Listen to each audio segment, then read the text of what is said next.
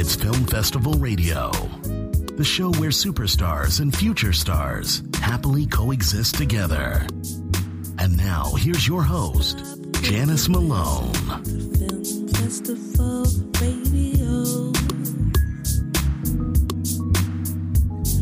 Superstars and future stars together on the same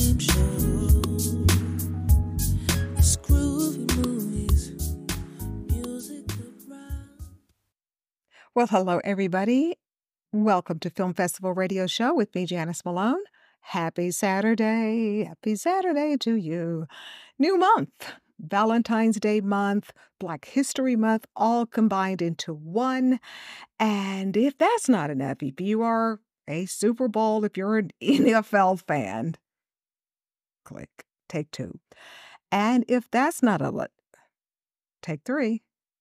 And if that's not enough for you, and just in case you are, you know, kind of been hiding under a rock somewhere, come out and be among us. Because if you are an NFL fan and if you are living here in Vegas, you know what's going to happen one week. Actually, tomorrow, one week from tomorrow, but the whole next week. It's Super Bowl 58. It's happening in Vegas for the very first time. And oh my goodness, the mayhem, the fun, and the foolishness has already begun here. You know, I must admit, I'm not too pleased with the two teams who will be vying for the Super Bowl Cup there. I really wanted Lamar Jackson of the Ravens to go and also Detroit because, you know, I, there's nothing wrong with, um, you know, Brock Purdy and Mahomes, of course, like both of them. But I just like spreading the wealth, spreading the love, so to speak. And of course, you know, Lamar has never been to our Super Bowl, and neither has uh, any of the guys on uh, Detroit. So it would just been a lot of fun there. But hey, we'll, we'll take it. We'll take what we got here. Okay. All right, let's talk about our guest here. As always, we have some great guests. Uh, we have three. First of all, we have our resident expert on streaming films and television shows, Chris Woolsey, who is the Senior Director of Communications for Chicken Soup for the Soul Entertainment. And he will be joining us uh, next when I get through running my mouth here. And he's going to tell us what's popping for the month of February at crackle.com. I'm just so in love with crackle.com. Oh, their movies are fun, their TV shows, and they're free. Yes, crackle.com. So Chris will be joining us to tell us about that. And we also have two very talented filmmakers. First one is Michelle Stevenson. She has a new documentary short titled Black Girls Play, which will kick off our Salute to Black History Month. Now, this film is currently streaming right now as we speak on ESPN Plus. And we're going to get more into what the film is all about, but it's it's a fun, it's it's informative and it's fun and it's entertaining. It's all of that. Film has already won a prestigious award at the Tribeca Film Festival uh, last year. So anyway, Michelle will be telling us more about the film. We'll get more into details. And our second filmmaker is director Joe Ween, and his film is titled Adrift: Seventy Six Days Lost at Sea, and it is also a documentary. It is based on a book of the same title, Adrift 76 Days Lost at Sea. Now it is a film documentary. It it is based on an actual incident, could have been a tragic one, uh, about a sailor. He is uh, still with us. He's a consultant now to films and a writer. His name is Steven Callahan.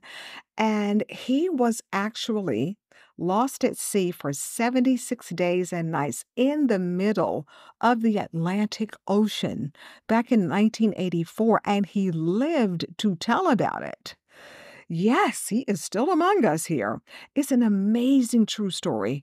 And uh, you just gotta, if you, maybe some of you out there have already read the book. Uh, Like I said, this incident, incident happened back in 1984, but uh, I'm sure that book is still around. You probably can get it at the library, but it is a fascinating story that actually happened. So, our guest again is Joe Ween, and he is the director of the film. Short title is Adrift 76 Days Lost at Sea. And this film will be premiering next week at the Santa Barbara Film Festivals full title Santa Barbara International Film Festival. My mistake there. So, okay, that is our lineup of guests. So, let's go get some water, get some something, something to drink and snack on and such, and let's get right into it. And our first guest, right after this break, will be our good friend, Chris Woolsey. So, let's take a break and we'll be right back with Chris Woolsey.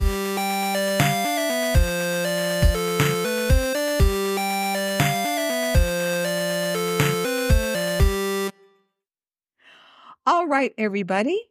Attention, ladies and gentlemen, boys and girls, and your pets. It is that time to bring on our favorite person around here at Film Festival Radio Show. Of course, we're talking about Chris Woolsey, and he is the Senior Director of Communications for Chicken Soup for the Soul Entertainment. And we are going to talk about what's crackling, what's popping, and doing a lot of cool stuff at crackle.com for the month of February. So, Chris, was popping at Crackle for this month. Oh my gosh, Janice, thank you so much for having me back.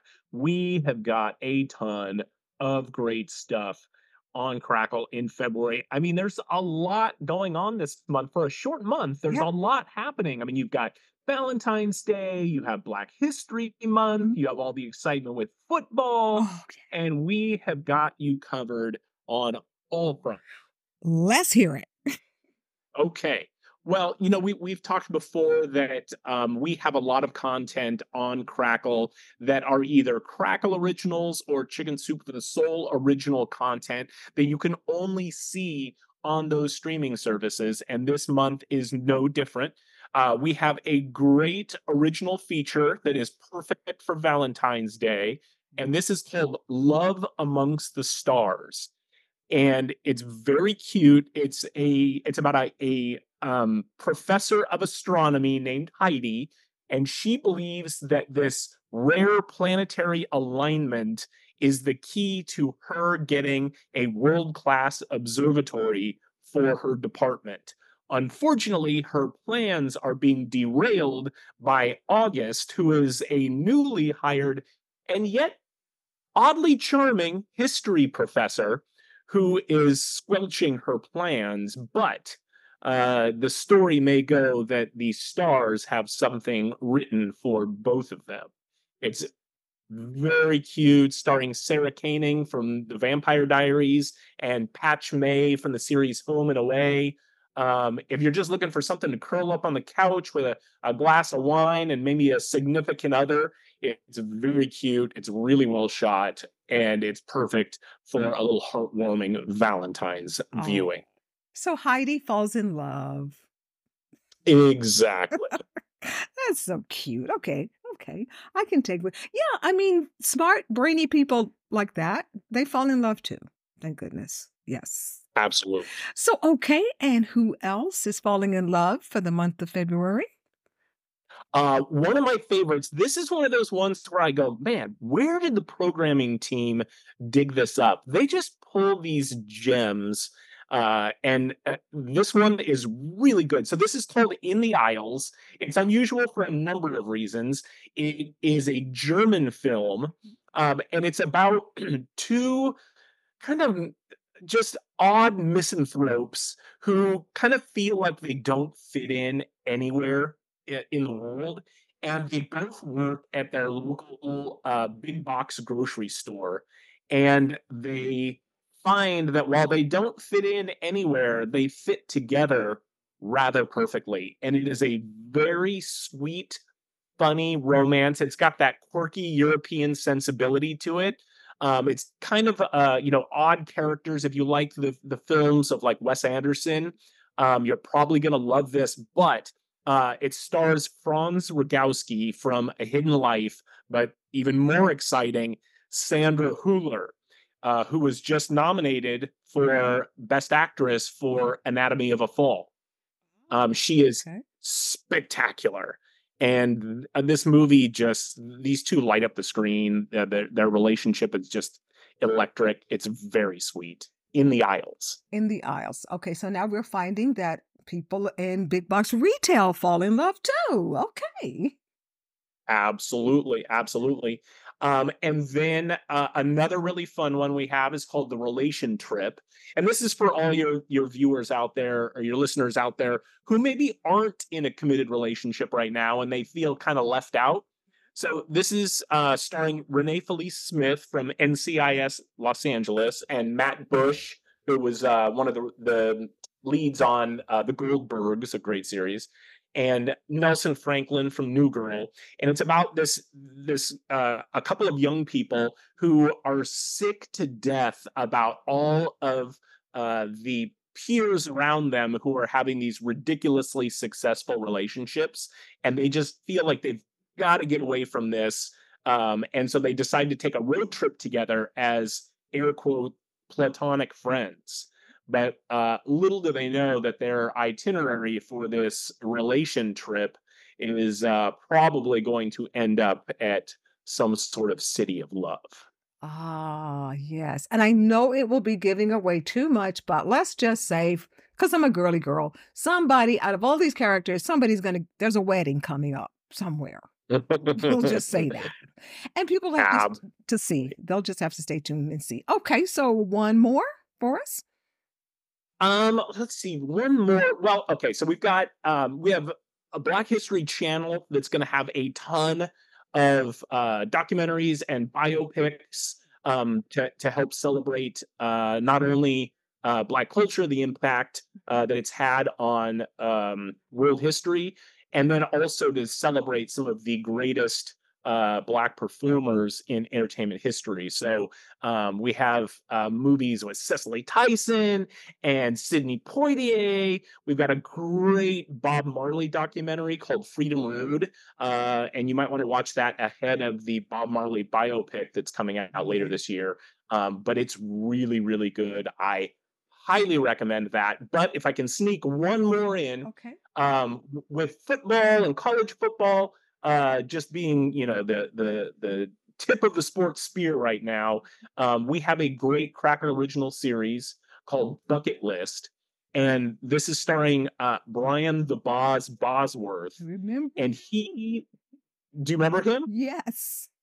Yeah, I'm yeah, laughing. larger than life, and he still is. Yeah. And what he does is he tours college football programs around the country and he uh, interviews Mm-hmm. players, coaches, and fans, and then lets you decide which program should be on your bucket list to visit during your life. Wow, how interesting. And that so fits the Boz, though, doesn't it? That kind of a show. Yeah, he was lovely to work with. I have to tell you, he was really great. And the series is awesome. I mean, they do, um, you know, all the big Texas programs. They do Clemson. They do Georgia Bulldogs. They do, of course, the Sooners because uh, he was a Sooner. But um, all the best programs. Oh, that should be fun. That's a good pre Super Bowl watch, I think. You know, kind of Absolutely. revved up, even though Yep. my two teams are not in the Super Bowl, but we won't discuss that. That's another time. yeah, there were some there were some upsets for sure. Oh my goodness, but that's okay. I'm going to carry on. So the Boz, I'm glad to see the Boz is still relevant and people still like him and all of that kind of stuff. So, He's so charming. yeah, it's he ridiculous. really is. He really is. So okay, so anybody else for Crackle.com? Um, let's see. Yeah, we do. We've got one more that I'm pretty excited about. This is called Walk of Fame, and this is sort of outside of all the categories. Um, this is starring Scott Eastwood from Suicide Squad, who uh incidentally happens to be Clint Eastwood's son. Yeah. Um, and he is phenomenal. And um, it's a very funny comedy about a this motley crew of aspiring performers who uh, find themselves in an acting class taught by a rather eccentric and, in all honesty, volatile uh, Malcolm McDowell. Really, really fun stuff. Chris Kattan from A Night at the Roxbury is in it. Um, great cast. If you've ever taken an acting class, you're and I took I've taken more than I care to admit. Um, not that you could tell by my skill level, but uh, it is so fun, and you will really get a huge laugh out of it. Um, Walk of Fame, I of highly recommend it. Okay, I yeah, I really want to see that one because I have lots of friends who've done the same thing, taken acting lessons, and yeah, I can relate. Yes, I can. So, okay, we can all see all of the above. Crackle.com, totally free, correct? Yes, or you can download the Crackle app from your favorite app store, and you can watch it on your uh, mobile, your tablet, your connected TV, anywhere you want. Can't miss, cannot miss. You guys have it all covered, all outlets, all And of that. Always for free. even on the watches it's free it's just done so okay chris we will see you next week for another episode and another edition or whatever people want to call it i call it chris and i talking film and television how about that There you go. I love it. okay we'll see you next week Look forward to it, Janice. okay bye-bye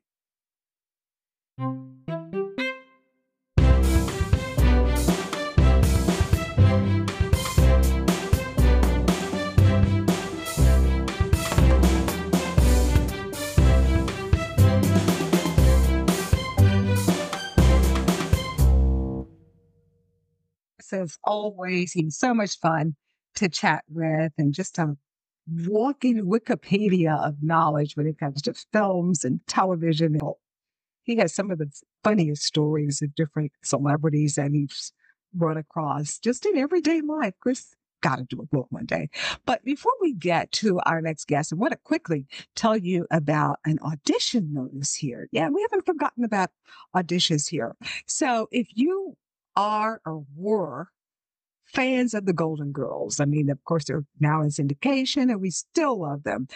A nationwide casting call is underway. A major cable network is working with a major production company to put together a new Golden Girls type show. Now, I don't know the title of it, but it will have the same concept and format.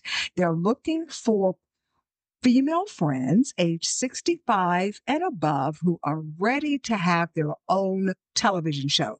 Don't know if it's going to be a sitcom, don't know if it's going to be a reality show, but either way, you'll have be on a national TV show. So if you have a group of friends of yours and you are feisty and fun and, and kind of funky there, like the Golden Girls were, you might want to try out for this. Yeah, this is what you need to do you need to go to this website. It's called creativecontenttv.com forward slash mark golden. Again, creative content TV dot com forward slash mark golden. And all of the information is right there for you to behold and fill it out and read about it and just go for it. I think this is wonderful. Oh my goodness, you may be the next Blanche or, well, people to be Blanche, but anyway, you could possibly be on your own TV show, can possibly be on your own TV. Anyway, you could possibly, uh, if you're selected, get to be on a national television show and just show the world just how cool you and your friends are. Okay, I think that's it.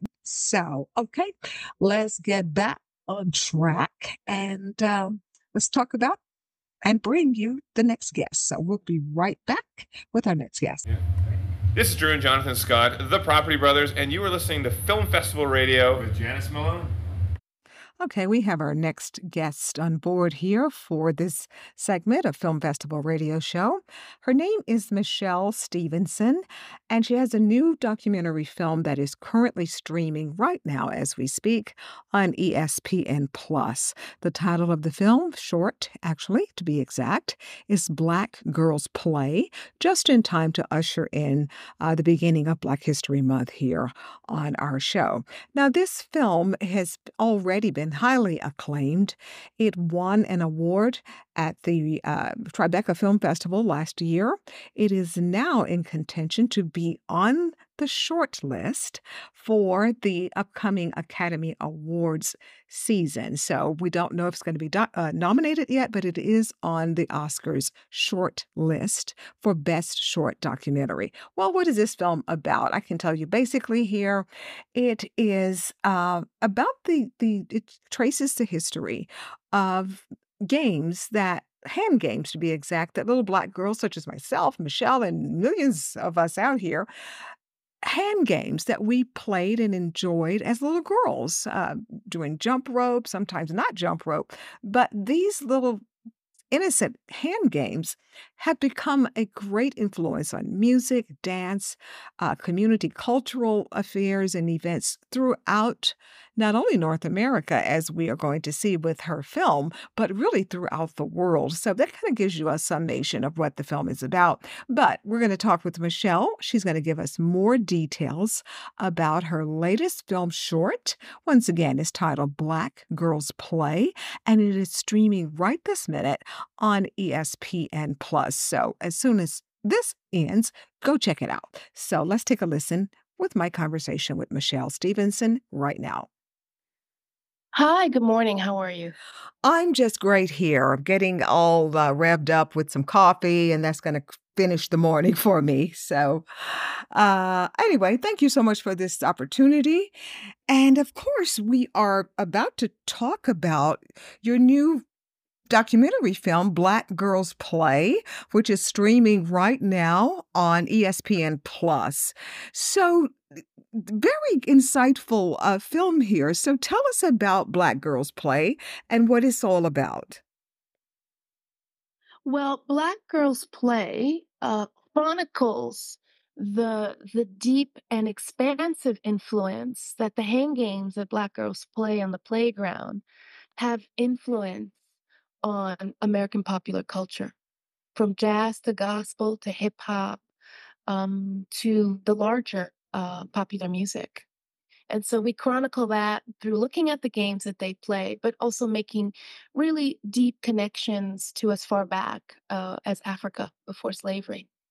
And so, for the But benefit it's done in a very entertaining way. People have a lot of fun when they watch the short. Oh, yes. And I will want do want to note that your short uh, is an award-winning short, and you have uh, you won Best Short Documentary at the Tribeca Film Festival, and now you're included on the Academy Awards shortlist for Best Short Documentary. That is even bigger. So congratulations. Oh, thank you so much. Very, very proud of that and happy. Oh, I can only imagine. Um, hard work it definitely pays off, especially in this case here. So, okay, when you say hand games, can you describe, for the benefit maybe of people who, would, you know, hand games, I mean, can you describe a little bit for people who don't know exactly what it's all about? Well, when we talk about hand games, which is something that mostly girls play, um, Mhm. and black girls in particular in this case, we're talking about everything from, you know, Miss Mary Mack, uh, all dressed in black. That's a, a hand game, or slide numbers, down, down, baby, um, all of these kinds, as well as invented hand games.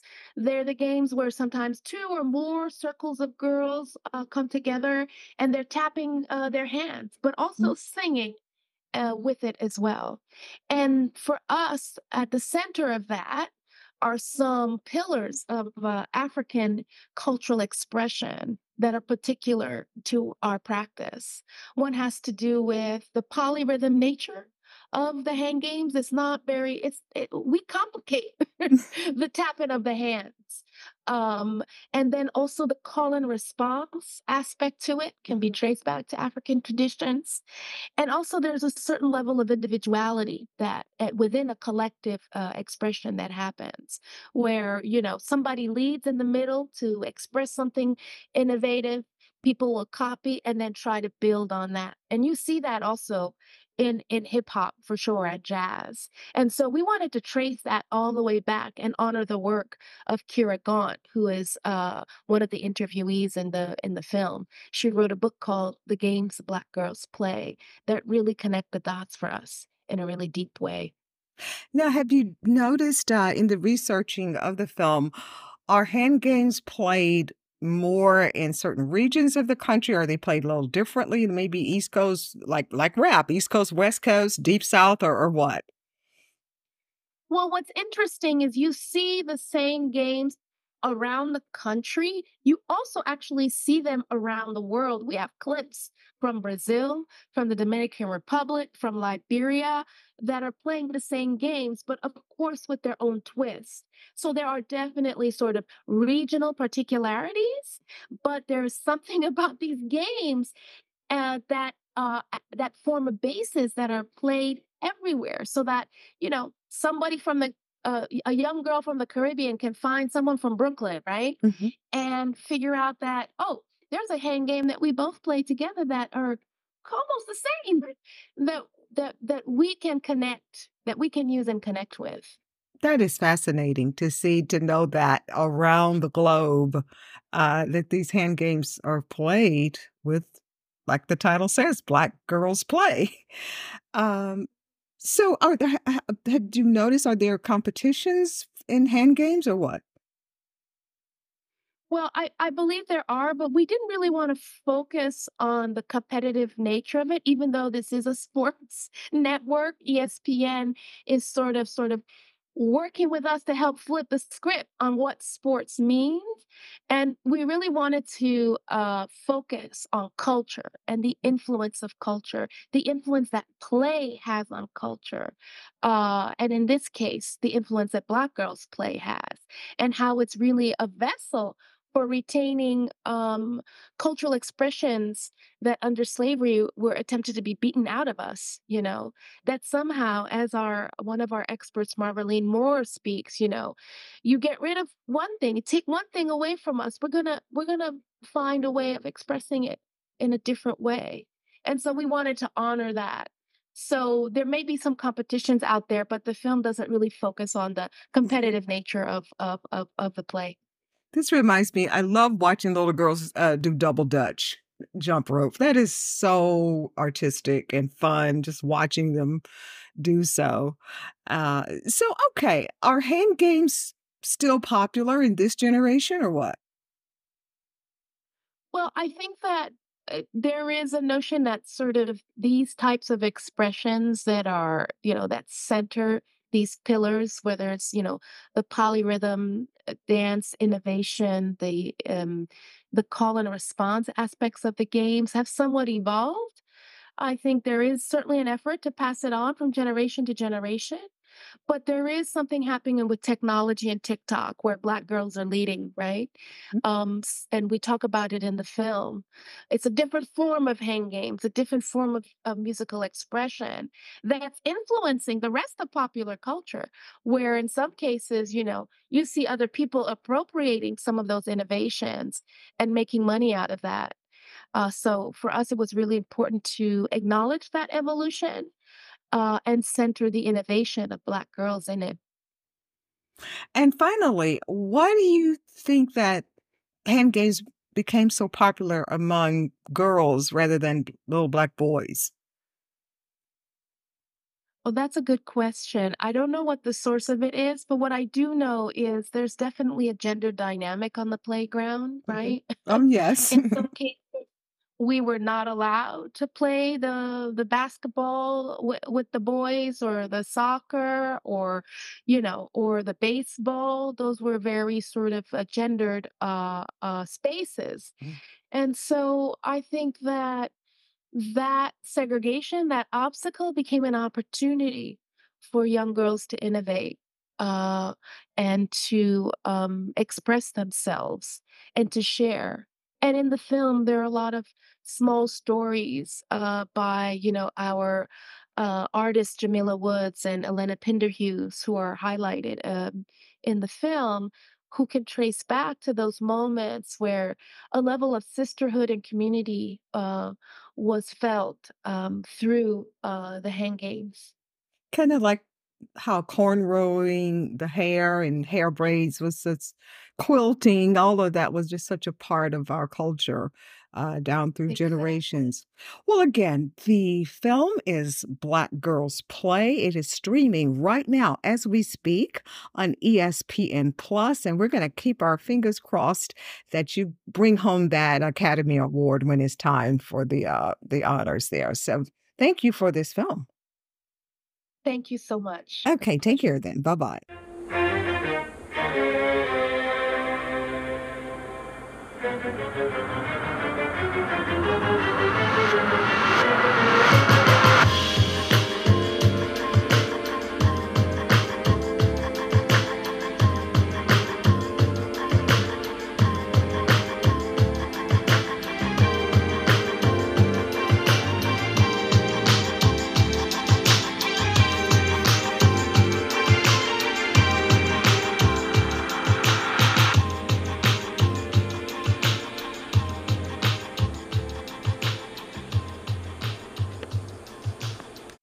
Okay, my featured guest for this segment is director Joe Ween, and he has a new documentary film, another documentary. I love documentaries here. But the title of the documentary is titled Adrift 76 Days Lost at Sea. And it is a very captivating film and story. It's an actual true story. This film is set to premiere at the upcoming Santa Barbara Film Festival on February 8th at 4 p.m. Pacific time. So, Joe will give you more information about the exact location, theater, and all of that great stuff. But let's talk about for a minute here uh, about the film. Short title is 76 Days. It is, as I said, a captivating documentary that's based on the book, the book of the same title, the story of Steven Callahan. He is, and he is still alive. He survived 76 days of being adrift in the mighty Atlantic Ocean. Now, this story happened back in 1984, and Steven is, is you know, he's a very, very experienced sailor, and he happens to design his own boats. He had this 21 foot sailboat. He uh, named it the Napoleon Solo. Oh, yeah, the man from Uncle.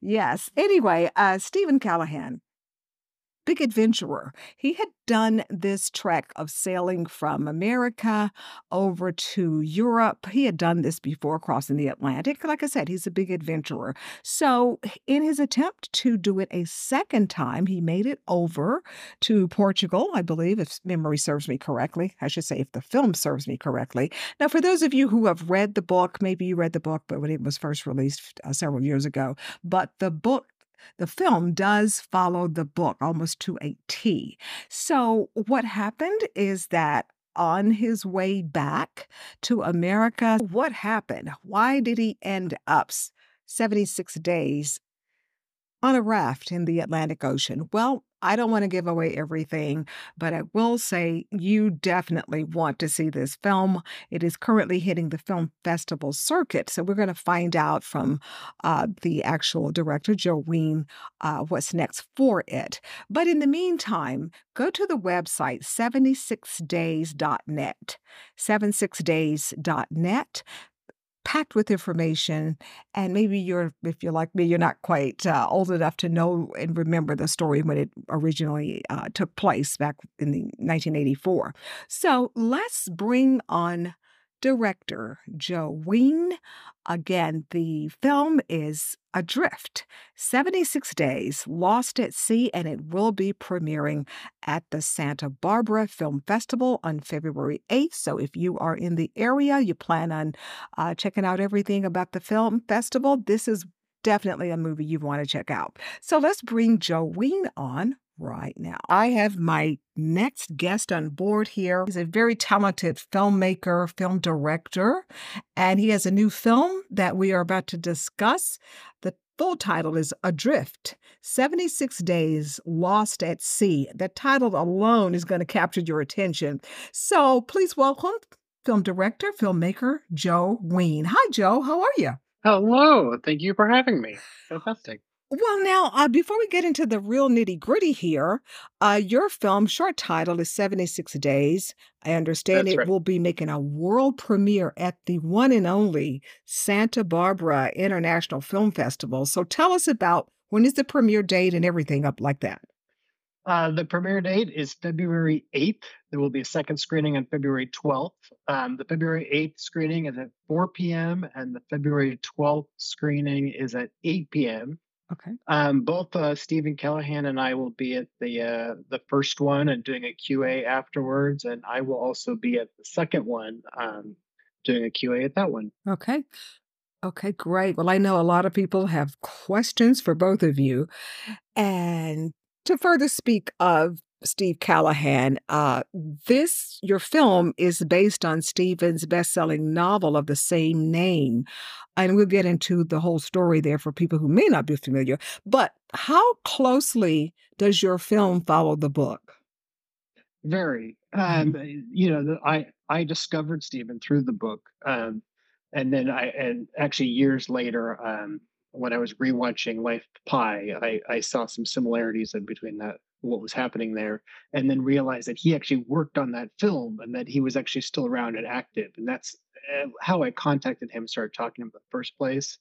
Um, but literally, we really get into the um, the details of the story of what happened and which is a you know both a, a- an incredible you know uh, just sort of harrowing story but also sort of a universal tale of um, you know the human spirit and survival and um, you know dealing with struggle And I mean, this is not just your typical struggle. Uh, Steven survived 76 days adrift in the middle of the Atlantic Ocean. I can't even begin to, I, I just can't. Exactly. And it's, I mean, for sure, it's like, it's why I picked up the book in the first place, but I really didn't realize. Um, I mean, yes, Steven, he, his sailboat, he was uh, originally part of the, tra- the uh, transatlantic race. Um, he was so solo, single handed sailing. Um, he believes it was struck by a whale, his uh, sailboat, which you just see whales, and that happens all the time, especially at night, uh, which is when his boat went down. So his boat went down. Um, uh, you know, not far off from uh, Portugal, um, and he he was then just stranded in the in his life raft in the middle of the the Atlantic Ocean, um, and he drifts across the entire Atlantic Ocean, and um, the complete ecology develops around his raft, and he's able to get food and water, and and and, and he's in a very uh, delicate flotation device that it does that does pop and is leaking air and you know it- Oh, it's goodness. and there's sharks and it's just you know it's an incredible story um but uh, but also how he personally handles it and um and deals with it is um it, it's a it's a real universe it really is that's what really connected me to the to the stories as an as someone who doesn't know much about sailing i mean he's obviously ex- he designed his own boats and super experienced um, sailor uh, which i am not and um and and there was just this real puzzle element of you know he had these certain things with him on the raft and he kept having to make these choices you know do i use this thing now and i can't use it ever again and it's gone or i could try to turn these two things into this thing and you know and so you're reading the book and you're just sort of following along of well how did he do that? What did he do that? Why did he make that choice? And and as i'm trying to visualize it and all this i really wanted to watch a documentary on it you know i really wanted to Yeah. see the story i wanted to see this visualization and um and uh, it turns out over a long period of time, I was able to put that together and, and make the documentary that I had hoped, which is, you know, it's, I got this, you know, I spent a week with him, uh, Eric Atkins and I spent a week with him, and we got this riveting, detailed tale. You know, we really got into the nitty gritty of it. And he actually had the original journal that he wrote on the raft, and he brings it out and he starts, you know, really re-going over everything. And he actually had the the spear gun that he made. Um, he had all these pieces that were eh, still, you know, part of the original raft that he ended up bringing into the documentary. Um, and we just got into the nitty gritty, and I did like I you know, I spent like 25 hours with him getting into all this stuff, narrowing it down into a film, obviously in the end. Um, and then we uh, he actually had eight millimeter footage of when he crossed the first time so his first successful cross from america to england he he had eight millimeter footage of which i was able to get a hold of which shows all the route his boat uh, it shows the emergency raft he ended up living in it's like all this stuff was on the eight millimeter footage i was you know i was really excited about that.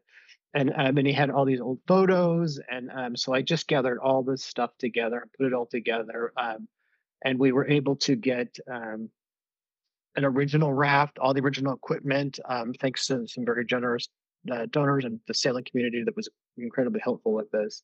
And we went to the Virgin Islands and were able to shoot these recreations with Steven. And it's kind of a point of view to really show everything that he did, so to go along with his story of what he went there. And Steven and um, and uh, Roger Hatfield were there helping me shoot this, but um, Steven made sure that I got all the stuff at the raft correct, all the changes of it. He helped rebuild all, you know, I had all the all of the equipment that he had there, and he helped me reassemble it and put it together. And you know, we did it in a chronological order of how he went and you know what his experience was.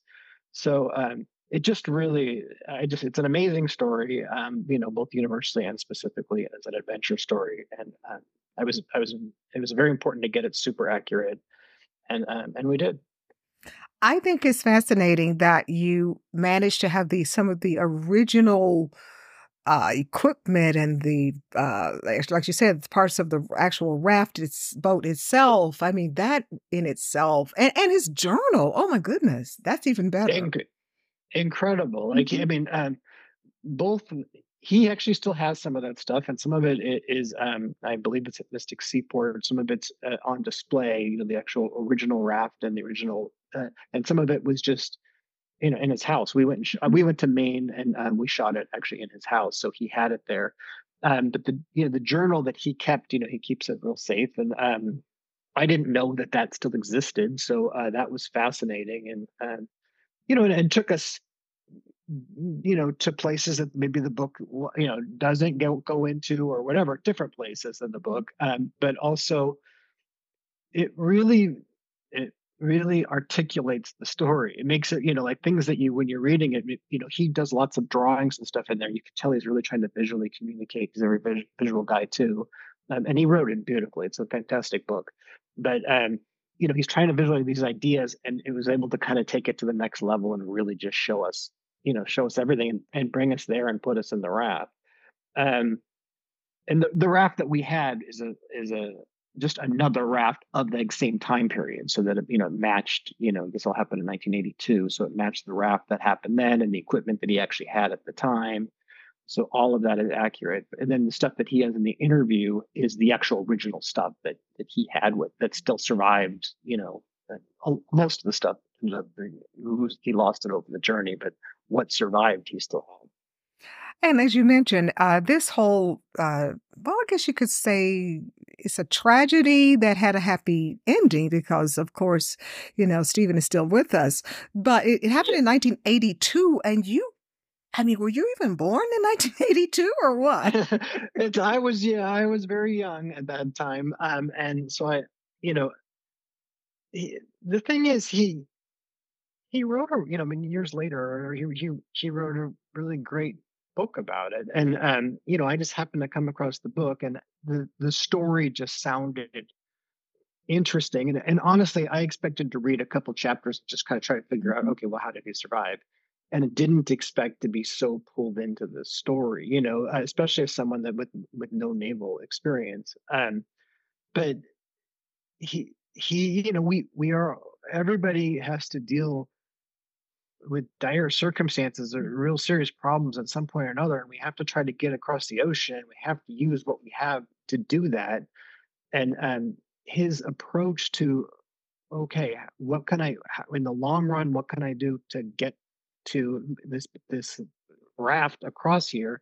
And in a day by day basis what do i need to do to survive? So he kept having to break down the small and the big and um and the way he handled just this big problem is just something anybody would connect with um yeah, yeah it was it was riveting And as you stated, it's not like Steven was a, a trained Navy naval SEAL or something with all of this and, and to still pull this off. Oh my goodness. Yes, no, no, but he, uh, I will.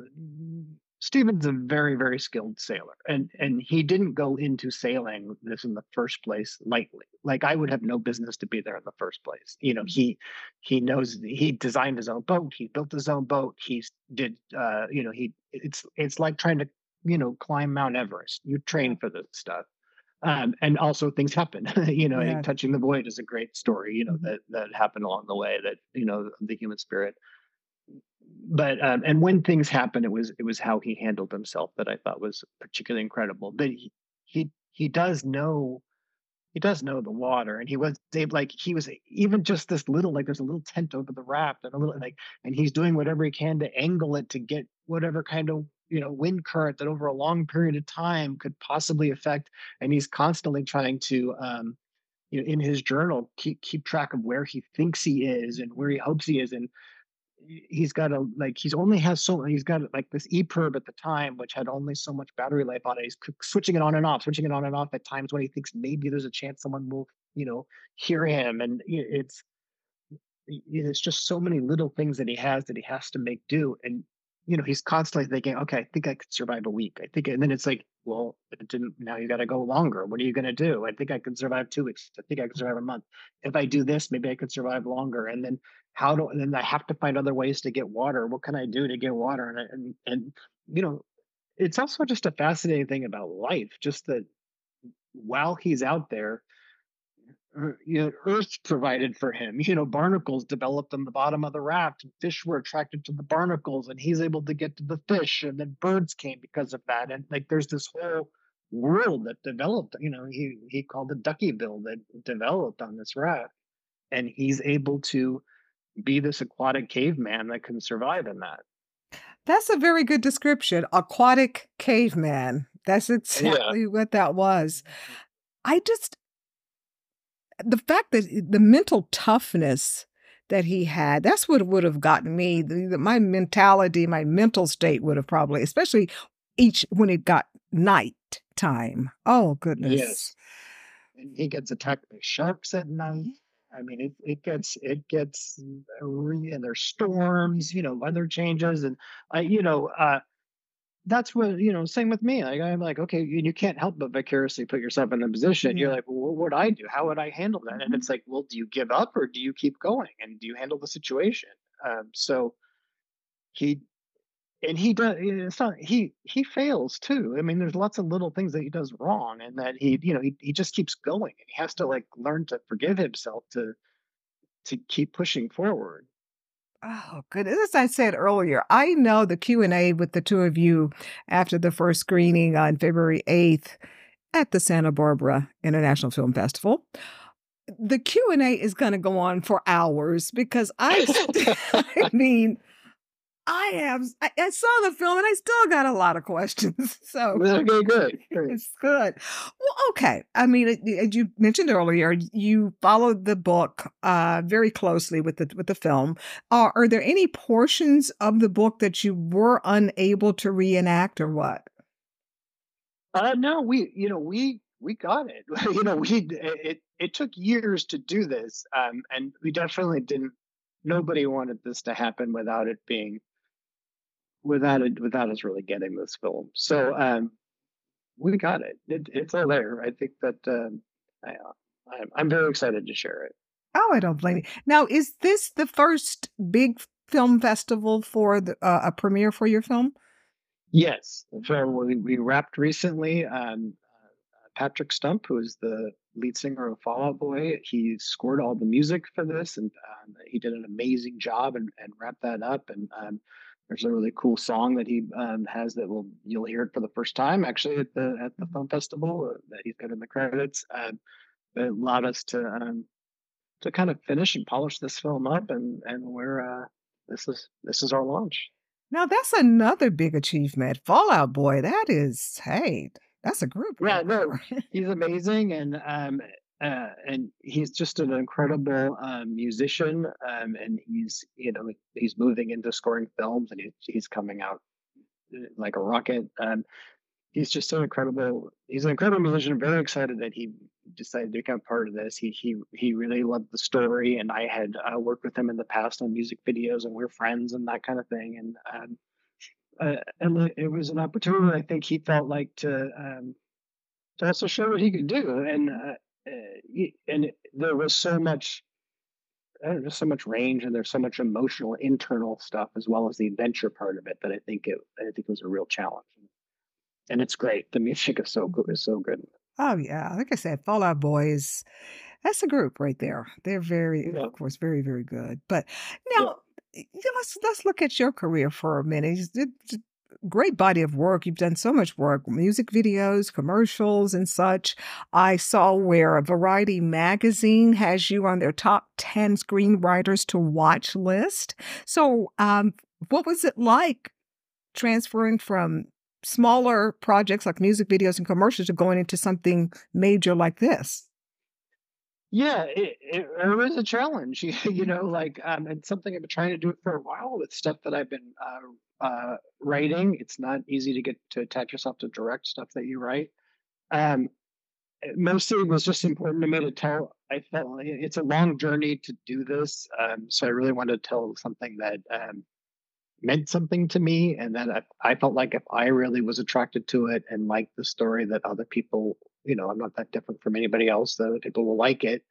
Um, and uh, you know, I, luckily I have a really great group of like uh, friends and associates and just Titan that were able to kind of come in and and help me with this um, you know, DPs and sound guys and stuff. That um, uh, you know, I, the the small crew that we had was an incredibly muscular crew. So I was very fortunate to have everybody that was a part of it, and it was a chance to do this. So um, I went for it. And did you ever come up with a big catch, so to Yeah. speak? you Yeah, really did. exactly. I really enjoyed it. It kept me on the edge of my seat. It's like, oh, Great.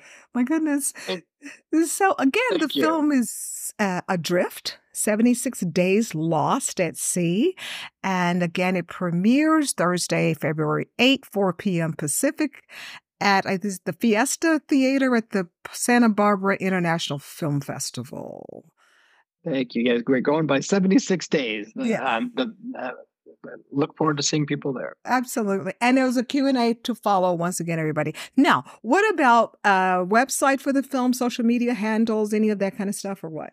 Yes, uh, it's, uh, 76days.net.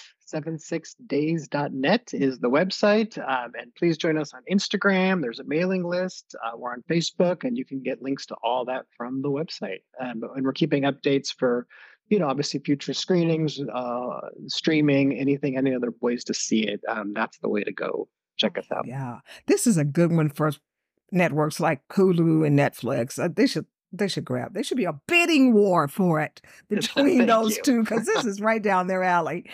So we'll find out and see here. And finally, since you, as I said, you have been uh, placed on Variety Magazine's top 10 screenwriters to watch, are you writing and working on something else? Oh yeah, no, I am still writing scripts. Uh, I different scripts in different uh, eh, stages of development. Um, so yes, I still I'm still writing stuff at the same time. Um, but I also, as particularly after doing this, I very much would like to do more documentaries too. This was an incredibly rewarding uh, experience. Um, it is it is hard, uh, you know. The, you know, you're, you're dealing usually with limited resources and stuff. Um, but but it was very freeing, and you know, I hope to get to do this again too. Well, you did a wonderful and excellent job. So thank you for this film. I'm a huge fan of documentaries. And so I said, oh, this is right down my little tacky alley here. but I loved it. And so glad it had a happy ending, too. Oh, my goodness. yes. Well, again, Joe, thank you so much for the chat and thank you for your film. And everybody, go to the Santa B as they call it for short, Santa Barbara International Film Festival next week. So we will hopefully see you next project. Thank you, Janice. I really appreciate it. Okay, take care then. Bye bye. You too. All right. Bye bye. Okay, we are so out of time here. Thank you so much, Jove. Uh, again, that film 76 Days is a short title, and it is really fascinating. So, again, thank you to everybody for joining us. We're going to sign off here because we're running out of time as always, but we'll be back next Saturday. We'll get more into the mayhem, fun, and foolishness of Super Bowl time. So, have a great rest of the weekend, and we'll see you guys next Saturday. Take care. Bye bye.